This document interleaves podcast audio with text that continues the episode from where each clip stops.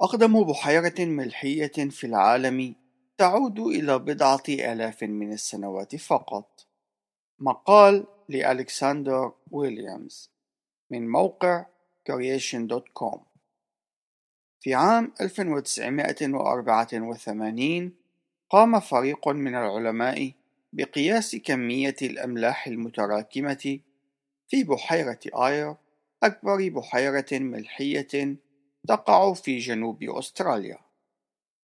وقدروا أن التراكم يحتاج إلى ثلاثة وسبعين ألف سنة بافتراض أن طوفانا يحدث كل خمسين عاما.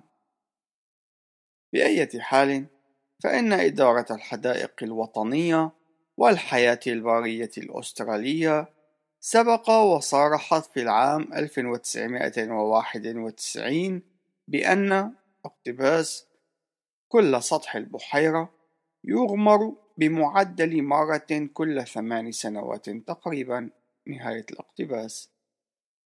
هذا يقلل من الفترة الزمنية اللازمة لتراكم الأملاح إلى 12 ألف سنة وينبغي أن يكون هذا العمر الأقصى إذ أن السجلات الحفريات المستخرجة تفترض بأن المناطق الداخلية الأسترالية كانت أكثر رطوبة في الماضي.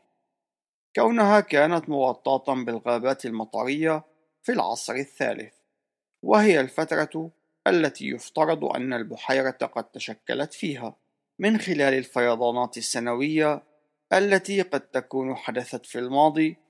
فيكون الحد الأدنى المطلوب لتجمع الترسبات هو 1500 عام. إن التطوريون يحددون العصر الثالث بحوالي مليونين إلى خمسة وستين مليون عام مضى.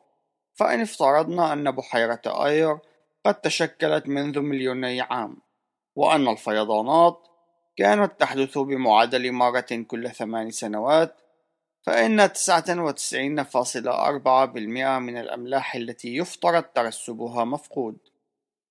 أما إن أخذنا العمر الأكبر المفترض وأخذنا بالحسبان المناخ الرطب السائد في الماضي فإن المشكلة أكبر حيث أن 99.99% من الأملاح المفترض وجودها مفقود.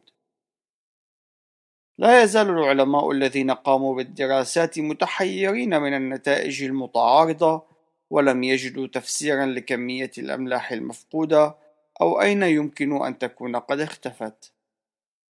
على أي حال إنها عدة آلاف من السنوات قد انقضت منذ الطوفان الذي حدث في زمن نوح كما يؤكد الكتاب المقدس. بالتالي ربما تكون كل الأملاح موجودة بالفعل هناك. انتهى المقال. وليكن المجد لله دائما.